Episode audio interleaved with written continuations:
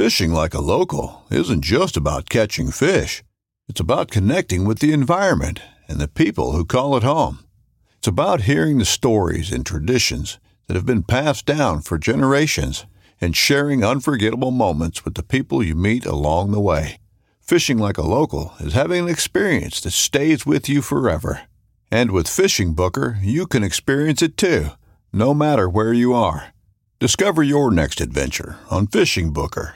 This upcoming concert season will be all about the boots, and Tecovas is your stop for the best in Western style. Tecovas has seasonal and limited edition offerings this spring and summer, including men's and women's boots, apparel, hats, bags, and more.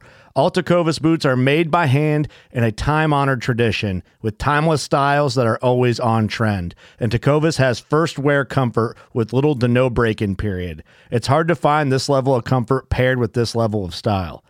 Stop by your local Tecova store, have a complimentary drink or two, that's WCB style, and shop new styles. The smell of fresh leather and friendly staff are at your service. Many stores even have leather custom branding to make your boots truly personalized. And with regular live music and events, there's no in store experience like it. If you can't make it into a store, just visit tecovas.com. That's T E C O V A S.com. They offer free shipping on all boots, as well as free returns and exchanges, and ship right to your door. Go to tecovas.com and find your new favorite pair of boots today.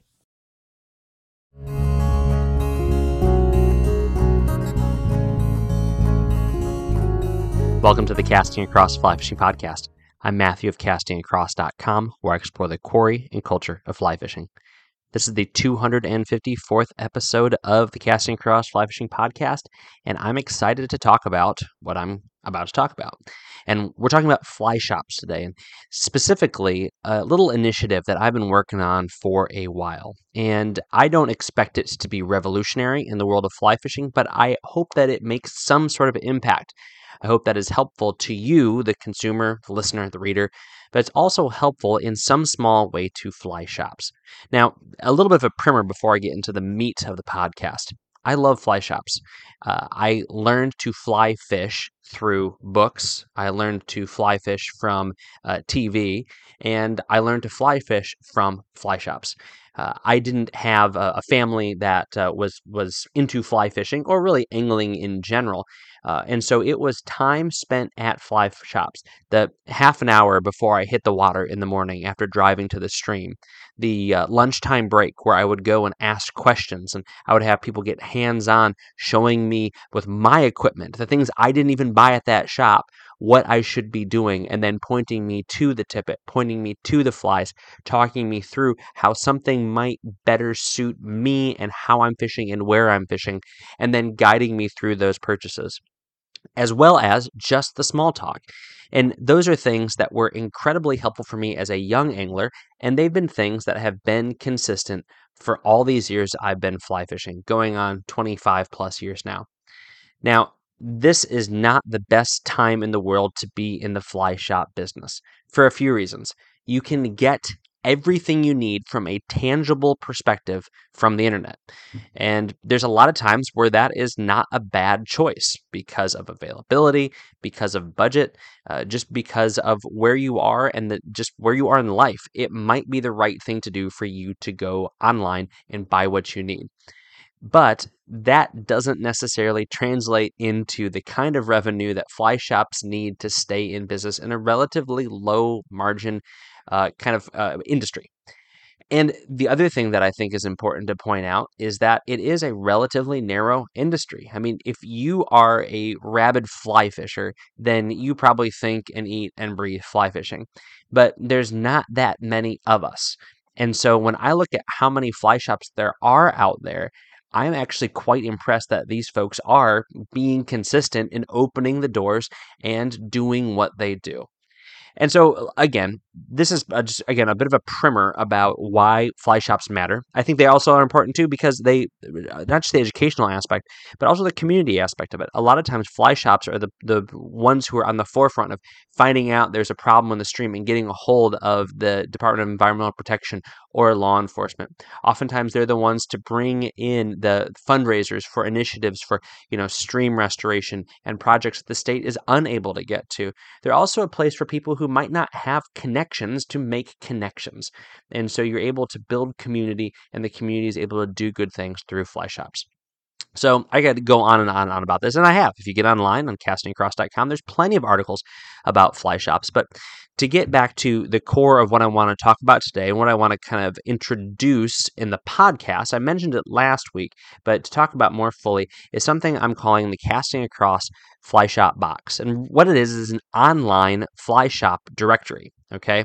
Now I'm going to deal with what uh, what what it is here in a moment, but I also want to talk about kind of some of the questions that may get raised because I've raised these myself as I've embarked on this little project. And the first one is why make an online directory on a fly fishing website when the internet exists? Like to go to my website is the same amount of work that it would be to go to Google and to put in fly shop near me. And honestly, for the vast majority of folks, that is going to work. However, you would be surprised at how many fly shops don't show up on searches. And some of it has to do with the fact that a lot of fly shops don't have the best websites. And if they have good websites, they might not necessarily have good search engine optimization.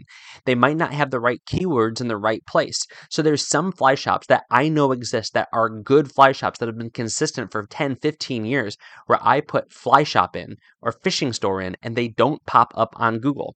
And I'm not sure why that is. I don't have a, a, look behind the curtain as to how they're managing their website and their presence on the you know the predominant uh, search engine out there and business listing web uh, web service in Google, but they don't pop up. And this gets even more complicated when you aren't looking in an area that you know. If you're maybe thinking about traveling and you're looking for a spot, uh, then you might put in that area. And it, and and here's the the two tiers of this. One, you might not know exactly where to look, and two, if you go into a place like Denver for example, or you're going to um, like the Mid Atlantic uh, in South Central Pennsylvania, Central Maryland, Northern Virginia, places like that. Uh, there's these are places with lots of fly shops, and so a simple search is going to yield maybe five or six results when there's really ten or, or, or twelve results that you could find.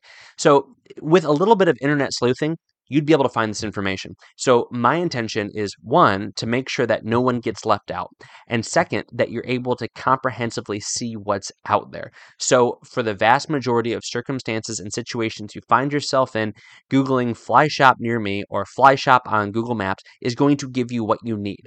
I am trying to round that out and give you a comprehensive picture of everything that is out there. So that's the first thing.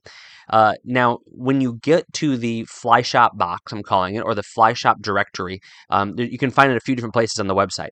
First of all, it's going to be on the top um, the the header bar if you go to the uh, desktop version, or if you're looking at casting across on the phone, it's going to pop up. The first thing that pops up is the podcast, and then right below that it says Fly Shop Directory, making it very very clear. Um, if you're on the desktop, there's also on the right hand side a, a, fly logo, my my Humpy logo that I use, um, and underneath that it says Fly Shop Box, and you can click on that, and it takes you to a site, and it has a state by state listing, and when you click on the state that you want to go to, it then it drops down to that state in the state list. And underneath that is an alphabetical by shop name listing of all of the shops. Once you get there, you're going to see a few things. You're going to see the shop name, and the shop name is clickable, and it takes you in a new page to that shop's website. Um, and I would say the vast majority, 99% of the shops on there have a website. There's a few that don't, which I think is actually kind of cool. Uh, and I know a couple of them that uh, that have been around for a long time, and apparently they don't need a website, and they're doing doing well. Uh, beneath that is their address, and I tried to use an address that you can put into a search engine. That's another thing. Sometimes you go to these shops' websites, and they have addresses that are like you know unit whatever of this shopping center you can't Google that. You, you know, you can't put that in Google Maps. Um, so I tried to uh, reformat some of these so that'd be an easy click. And then lastly is their phone number because I find with uh, with small businesses in any industry, but particularly in fly fishing, it's probably a good idea to call ahead if you are wanting to stop in early or late. Or if you're wanting to stop in on a weekend, you just want to make sure that you can get there. And so I tried to also put that in a format where on your smartphone, you should be able to just tap on it and you can call them directly. Now, what is there right now? Well, what is there is at the time of this recording, 373 fly shops. 373 fly shops. Now, all of these fly shops exist in the lower 48, and I think virtually every state, with a few uh, exceptions, is represented. Uh, not because I decided ah, I don't feel like looking in North Dakota, but I don't think there's a fly shop in North Dakota. I just pulled off the top of my head. But um, 373 fly shops, and that number is growing. And how is that number growing? That number is growing because I am getting people who are writing in because I've solicited and said, hey, I had to just scour the internet, use different search terms, look in different uh, search engines, and try to find fly shops that don't pop up on a simple search. So I want the big, the big name fly shops. I don't want the, the ones that everyone knows about that is definitely going to show up, but I also want the ones that might require a little bit of digging. And so I probably found 350 ish on my own. And then in the last few weeks, I probably had another 20 that I've added, both from my kind of researching, uh, re researching, if you will, and also people sending in suggestions. So I've been able to flesh that out. And forgive me, if your shop has been around for 75 years and it's amazing and everyone in your area thinks it's the best shop, and even if you're that shop owner, whatever it is, and I missed it, do not take it personally. There's a few shops that I've been in that I've not had great experiences in, but you know what? I included them because they're there and they provide a valuable service. So there is nothing personable, personable. There's nothing personal. How about that? About any shop that I have left off the list. So if if right now if if you want to go and check your state, your area, where you fish, make sure I've hit all the shops. And if I haven't, let me know either on the contact form on the website or at uh, Matthew at castingacross.com. Please please let me know so I can fill this out. All right, what aren't you going to see on the list? Well, right now, there's a few things you're not going to see on the list. You're not going to see international fly shops. I mean, who knows? Maybe that's something that's going to happen. You're not going to see shops in Alaska or Hawaii. Uh, that that probably will happen very very soon because that won't take a whole lot of work. Um, and you're also not going to see two other types of shops. And this is where things get arbitrary.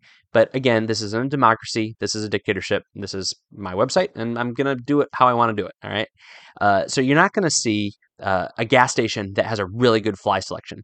Uh, you're not going to see a lodge that has you know a, a, rack of logo shirts from their their you know logo caped shirts from their lodge, and then you know four nine foot five weights and then a box of flies that you can pick from if you're in a pinch right? Uh, you're also not going to see a rod building shop. You're not going to see a place that just sells tying supplies. Uh, you're not going to see also a big box fishing store I mean, Bass Pro Shop, Cabela's, Scheels, Gander Mountain, Sportsman's Warehouse, they're not going to be on here. Um, Orvis is on here. Some of the other uh, kind of chain fly shops that, that are more regional than Orvis, of course, are on there. Um, you're, you're, not going to see uh, uh, some some other stores that, uh, like, you know, uh, Dick's Sporting Goods. They have fly fishing gear. Walmart has fly fishing gear. Um, and so you're not going to see those on there. Now, here's the caveat with that uh, I realized that those stores, and I've written about this before, those stores provide a valuable service. They are not fly shops in the strictest sense of the term. Uh, I think there's a significant cultural difference, and and I don't have time to get into that necessarily on today's podcast, uh, but there is a significant cultural difference between a fly shop proper and a fly fishing department in a camping and hiking store or a big box outdoor store or a department store or even a like a, a home goods store okay? They're very different and i think we can all see that. We, we all know what the difference is. Um, that being said and this is a little bit of a, a, detour or an asterisk to this conversation about the, the fly shop box the fly shop directory i do want to have a partition on the website for acknowledging stores like I just mentioned, whether it be a Bass Pro Shop, whether it be a hardware store in some small town that has a fly fishing department that goes over and above. Because I've been to stores like this where the fly fishing department is just tragic and sad, and uh, either because of what they have to offer, uh, the, the amount of dust that is accumulated somehow behind the plastic uh, clamshell that the reel is in, or because the people have no clue what they're talking about, that is really bad. And I've also been in situations like this where they are really good. Uh, I've I've written at length about how the one of the first fly shops I spent time in was not a fly shop at all, but it was a dinky little hardware slash camping store, and the guy had a big box of flies that local tyers tied for, and he knew his stuff. And he spent time with a couple of young guys that were just figuring out how to fly fish this little mountain creek. And so I want to acknowledge that. I also don't want to, you know, call it what it isn't and call it a fly shop. I know I just mentioned it as a fly shop earlier, but it was a it was basically a glorified hardware store um, with a bunch of old nasty mounts on the wall. But it was special and it was cool. And I've also had great experiences at um, a a sports authority back when when I was a, a kid.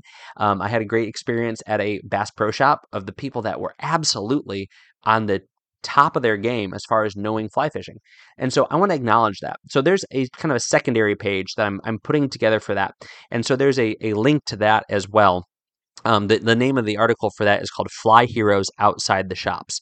Fly Heroes Outside the Shops. And I've already had some folks that have emailed me in about the, the Casting Across Fly Shop box, the Fly Shop directory, that have said, hey, I, I, I know this store. It's not necessarily a fly shop, but their fly fishing department is really good. So I want to build out some sort of listing for these kind of stores also. Not calling them fly shops, but saying, you know what, if you live in an area where this is your only option, uh, this is definitely a place to go to. And there's at least one person out there that has said, I have benefited greatly from going to the store to buy my rods or my flies or even to get advice about fly fishing. So that's a little bit of a, a detour, but uh, that's something that I feel like needs to be mentioned. All right. So the uh, the next thing that, that I want to say about the Fly Shop directory is that I want it to become more user friendly. So again, at present, you click on your state name after scrolling down to find it, and then it takes you to that that list of shops, and you're able to then scroll through them. Uh, I, am thinking of other ways to add more information to make it more dynamic, to make it more mobile friendly, uh, because I do want this to be a resource that doesn't necessarily require you to sit down and have a big old screen in front of you to use. I don't think it is terribly inconvenient. It's certainly a lot better than having a giant uh, book like uh, we had you know, 25 years ago when you're trying to find a fly shop. And uh, so that's something that is definitely on my radar. And I have a couple of ideas. But again, this is not my full time job. I'm just trying to do it for fun and also for a benefit for you, the consumer, as well as the fly shops that are out there. So, uh, again, if you know a shop, let me know. If you find a broken link, let me know. Uh, if you think that something is just amiss in some way, shape, or form, do let me know. Uh, again, if you know of a store that is not a fly shop but provides a valuable service by gear and information in the fly fishing world, do let me know. Again, there is the information form that you can fill out on the website, the contact form, as well as you can email me, uh, Matthew at castingacross.com. So, a couple more things on this before we wrap up this episode of the podcast. First, patronize your local fly shop. Uh, there is no reason not to. Uh, the benefits that you will get so, say there's a, a $10 fly fishing widget that you can get for $8.88 on Amazon with Prime two day delivery. Uh, going to the fly shop, spending $10 plus tax on that, having a conversation, being able to touch it, being able to see the other things that are there is a good way to spend a dollar and 12 cents extra, in my humble opinion. Um, so this that's part A. Part B is if if you must use the internet, don't feel like you're sinning. That there's some sort of cardinal fly fishing virtue that you're transgressing if you if you do that. Okay, just I want to make sure that is very very clear. Um, but go to the fly shop as you buy those things. Get involved. So that's the, I would say the second thing. Get involved. See what they have going on. Do they have a fly tying night? Do they have a rod building seminar? Do they bring in an angler who just wrote a book? Do those things. Those auxiliary benefits of going to fly shops are things that are, eh, you know, it's not something that you can replicate without going to like a fly fishing show. So, for example, if you like going to fly fishing shows, like I do, the expo shows that usually run in the wintertime, there's a very good chance that your local fly shop puts stuff like that on. And if you are a customer, you're semi regular, you've been able to have conversations with the fly shop proprietor, then maybe mention, you know, could we do something like this? Could me and a couple other guys kind of get together, um, you know, eh, maybe resources or help put together and bring together uh, some sort of event so that we can draw more people into the shop. Those are great things to do. Um, and then spread the word tell people about your fly shop. Tell people that are uh, just starting out that this is a good place to go. Tell people you meet on the stream that this is where you get your stuff locally. Um, and if you are bringing people along with you to go fly fishing, bring them to the fly shop. Show them that holistic, comprehensive aspect of fly fishing.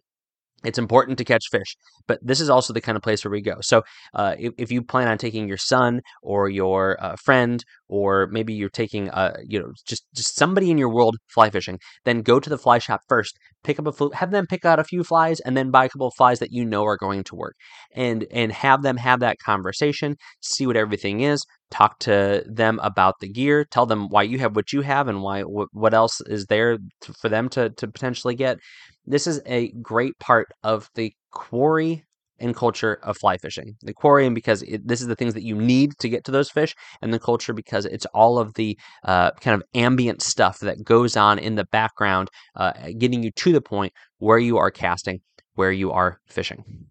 So once again, get on the website, go to the Casting Across Fly Shop box Fly Shop directory, and make sure that uh, your local shop's there, and check out what maybe you've missed, what you don't know, and uh, let me know again if there is somebody outside of that uh, kind of narrow fly shop world that it should be worth mentioning in some other context, and I'll begin to put that together. But I do appreciate all those that have written in already and let me know my grave errors in not including uh, fly shops that are integral stalwarts of the fly fishing community wherever they fish. It's not been that big a deal. Everyone's been pretty cool about it thus far. So uh, check those things out and let me know. This week on castingacross.com. The first article is an article I mentioned once already called Fly Heroes Outside the Shops. And this is the article in which I present to you how I think there are shops that are worth mentioning that aren't necessarily fly shops. Big box stores, small stores that uh, uh, operate for a diverse range of interests, and maybe even those stores that uh, all they have is a few flies, but the, the knowledge they bring to the table is worth uh, celebrating. So definitely let me know about those as well. Matthew at castingacross.com. The second article is called No Fishing for Trout's Sake. So, I have mentioned before on this podcast, and I've used material from this source frequently that I really like to troll the uh, National Park Service's news feed. Uh, it is just so fascinating. There's conservation stories, there's bear attacks, there's missing hikers, there's new initiatives, there's ridiculous initiatives often, but there's also really kind of cool things that you can find out about what is happening in the Park Service. But uh, recently, I have seen a number of times, and then I've gotten emails from Trout Unlimited chapters that I'm still on email list from in like Northern Virginia and Maryland and Pennsylvania, as well as on social media and then fly fishing stuff, that the National Park Service, uh, specifically in Shenandoah National Park in Virginia, has closed down the streams to fishing because of low flows. Uh, we have had an absolute wet August and September up here in New England, but they have had a very dry uh, season in Virginia. And I can say that for certainty. I was there uh, late August and it was incredibly dry. However, uh, the stream has have been closed down in the Shenandoah National Park because of the low flows. So something I write about here is first of all, pay attention to what is being put out by the Park Service or whatever um, Fish and Wildlife agency you are are underneath wherever you participate in fly fishing. But also that uh, even though I'm not a huge fan of like government uh, uh, oversight on a lot of things, this is one of the things where I think we all should get behind because this demonstrates a thoughtful approach to managing resources. And particularly because and a resource like this, where really like, you know, 99% of the time, the Park Service is saying, come, come, come, come, come, use, use, use, use, use, partake, partake, partake uh, to uh, anglers and to hikers and to just you know anyone and everyone who they're trying to get into the park when they actually say actually actually we don't want you here. We don't want you doing this there's probably a good reason for it. And you see this in other situations too whether it has to do with wildfires whether it has to do with animals whether it has to do with uh, erosion uh, usually when the park service says no don't uh, they have a very good reason for it. And I would uh, absolutely agree with their reasoning for shutting down the trout fishing in Shenandoah National Park at present. But uh, weather is cyclical, it comes and it goes. Trout populations are resilient. Um, w- with that said, you know, you can have a, a great two or three year run of great environmental conditions. And we've seen this before. And then you have a hurricane, uh, then you have a flood event, a drought event, a wildfire, and it really does undo a lot of that. But uh, that's just kind of the nature of things. I mean, that happens with us too. You, you know, you can you can exercise uh, for a, a, year and then hurt your ankle and undo that in in a, a fraction of a second. Uh, so so all that to say, uh, weather is cyclical. This is going to get remediated.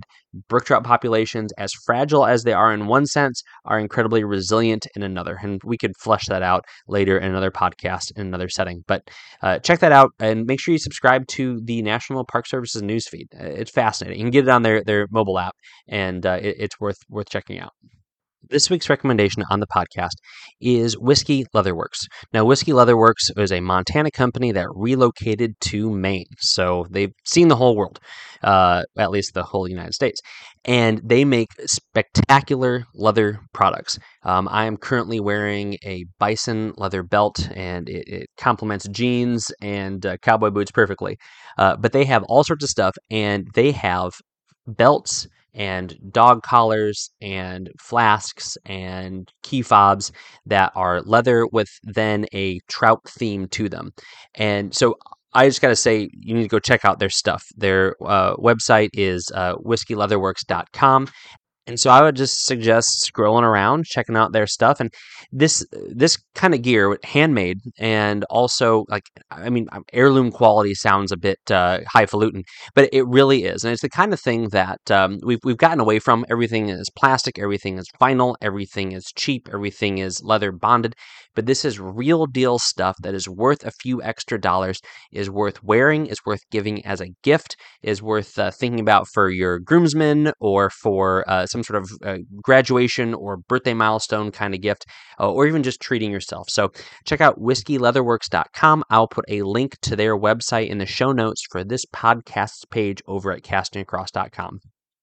Thank you for listening to the Casting Across Fly Fishing Podcast. Please subscribe in your favorite podcast app and then rate the podcast in iTunes. Then head over to castingacross.com for three posts a week on the people, places, and things that go into the pursuit of fish.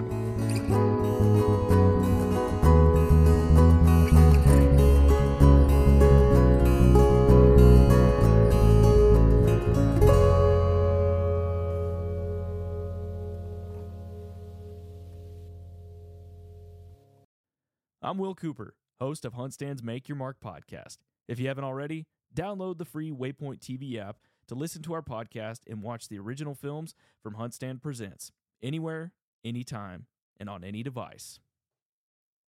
I'm Will Cooper, host of HuntStand's Make Your Mark podcast. For even more content, be sure to watch the original films from HuntStand Presents on the Waypoint TV channel every Tuesday at 10 p.m. Eastern. Visit waypointtv.com to learn more.